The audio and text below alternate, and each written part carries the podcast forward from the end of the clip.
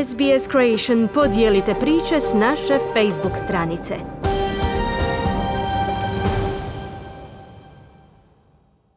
Klara, dobro jutro. Dobro jutro. Danas je Zagreb bez novog bolesnika zaraženog virusom kovid devetnaest. Znači li to da se epidemija povlači? U dvadeset četiri sata biti bez novo oboljelih svakako je dobra vijest, no ne zna se povlači li se, jer je u Hrvatskoj trideset jedan novo oboljeli. Ukupno je tisuću devetsto osamdeset jedan bolesnik, preminulih je pedeset, na respiratoru je devetnaest najtežih bolesnika, u samoizolaciji trinaest tisuća tristo devedeset, oporavljenih osamsto osamdeset tri, testiranih je dvadeset osam tisuća osamsto pedeset tri. Prosjek starosti zaraženih je pedeset jedna godina. Novo je žarište dom za starije u Koprivnici i u Dicmu, a ova relativno dobra slika infekcije mogla bi potrajati, mišljenje epidemiologa, iako su iznenađenja moguća pa se trenutna poboljšanja ne mogu držati trajnim, no svakako ohrabruju. Unatoč tome, vlada najavljuje vraćanje gospodarskog života, a premijer je, čini se, pun optimizma. Vraća se život u Hrvatskoj postupno u tri faze. Prva počinje već u ponedjeljak, druga i treća također u ponedjeljak tjedana što slijede. Sjećam se da je također ovoga tjedna predsjednik Hrvatske gospodarske komore predložio premijeru zahtjeve gospodarstva za popuštanje mjera nakon četrdeset pet dana strogog antivirusnog režima, sročenih na čak osamnaest stranica. Koliko ih je premijer uvažio ne znam, no ove predložene u četvrtak, makar za javnost, nisu tako opširne. Svejedno obećavaju dugo najavljivanu akciju vlade i nesumnjivo su događaj dana, rekla bih i mjeseca. Slijede prvi vrlo skromni paket, najavu vladine strategije, pa drugi, opširniji zahvat, zaštitu likvidnosti i radnika minimalnim dohotkom. Koji je smisao i što je težište trećega paketa vladinih mjera? Vratiti život na ulice, u škole i u tvorničke hale, a istodobno se prilagođavati epidemiološkoj situaciji, biti spremani na povlačenje, poštivati zahtjeve epidemiologa računajući na usku suradnju stanovništva. Pokazalo se, tvrdi stožer, da smo bili vrlo disciplinirani i da se to isplatilo. To se očekuje od ponedjeljka. Rad svih trgovina i uslužnih djelatnosti, osim onih što podrazumijevaju blizak odnos s klijentima. Vraćanje javnog prijevoza, tramvaja, autobusa, otvaranje muzeja, knjižnica i galerija, trening sportaša, polaganje državnog stručnog ispita, a već idući ponedjeljak otvoren javni i privatni zdravstveni sustav i rad djelatnosti koje su u bliskom odnosu s potrošačima, kozmetičara i frizera, na primjer. Treća i posljednja faza otvaranja podrazumijeva i otvorene trgovačke centre, predškolske ustanove, škole do četvrtog razreda, međužupanijski i zračni prijevoz te rad ugostiteljskih objekata na terasama. Ukidaju se i e-propusnice, no otvaraju li se granice? Još je nejasno što će biti nakon sredine svibnja. Za otvaranje granica su naime potrebni dogovori ne samo s državama s kojima ih dijelimo, već i dogovori na razini Europske unije.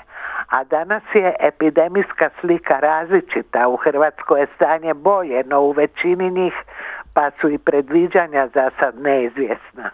Klara, a tko će sve to kontrolirati? Sve ovisi o svijesti građana, složni su u stožeru civilne zaštite. Potpuna kontrola je naprosto nemoguća.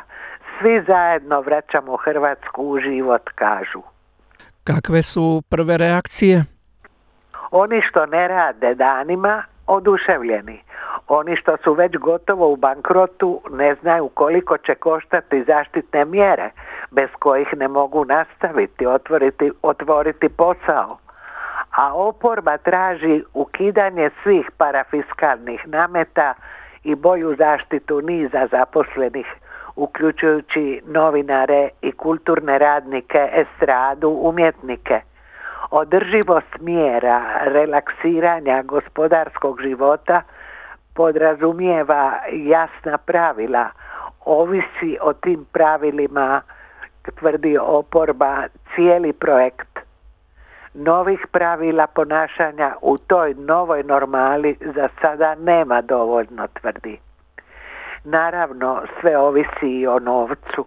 Ministar gospodarstva najavljuje crni scenarij ako se stanje ne popravi za tri mjeseca i ako se potroše i rezerve Hrvatske narodne banke. Popuštanje nije opuštanje, kaže ministar gospodarstva Darko Horvat. Osim toga, teret su i posljedice potresa u Zagrebu i dodatni novi izdaci. Zagreb je jučer osjetio potres od tri zarez dva stupnja Mercalijeve skale, potom dva zarez tri pa jedan, sve u razmaku od niti šezdeset minuta, što je itekako uznemirilo građane, dok seizmolozi tvrde da je to normalno, odnosno da ih je pri slijeganju tla trebalo i prije očekivati. Ne znaju hoće li ih još biti, još manje kada ih očekivati, a jedan od njih, Krešimir Kuk, mirno priopćava da bi Zagreb, odnosno epicentar Makuševac, mogao zadesiti potres trideset dva puta jači od ovog prvog prije mjesec dana.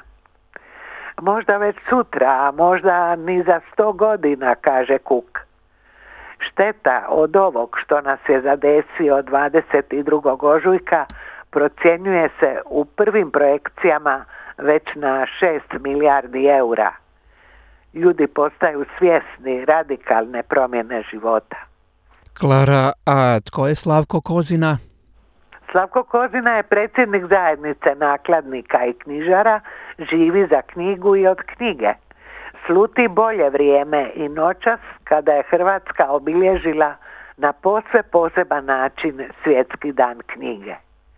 Bila je to noć knjige, virtualno slavlje započeto pjesmom More Josipa Pupačića i književnicima što su izgovarali njezine stihove. Knjiški patuljak Čituljak, vedri lik noći knjige, u virtualnom svijetu je predstavio više od petsto programa i sadržaja knjizi u čast.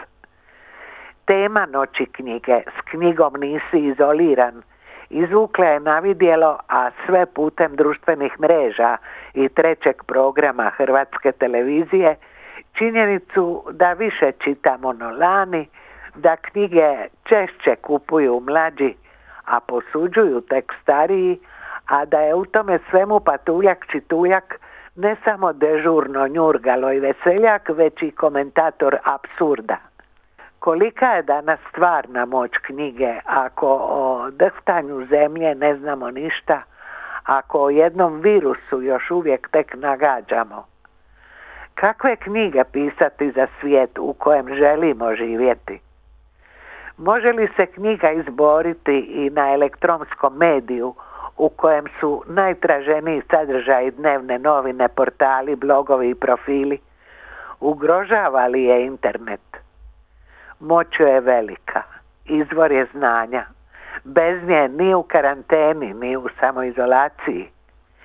To što ju slavimo na dan smrti velikog Cervantesa i Šekspira, jer umrli su na taj dan, razlog je više da knjizi i književniku odamo priznanje i svakoj poželimo dug život u rukama čitatelja. Slavko Kozina vjeruje u dobru budućnost knjige i književnika, prevoditelja, izdavača.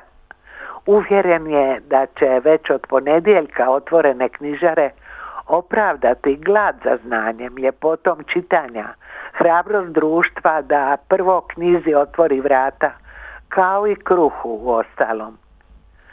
Čovjeku koji je knjizi i izdavaštu posvetio život, upravo proteklu virtualnu noć knjige učinio zanimljivom, uzbudljivom događajem tjedna.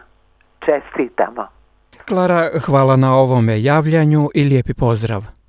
Hvala vama, Kruno. Želite čuti još ovakvih tema? Slušajte nas na Apple Podcast, Google Podcast, Spotify ili gdje god vi nalazite podcaste.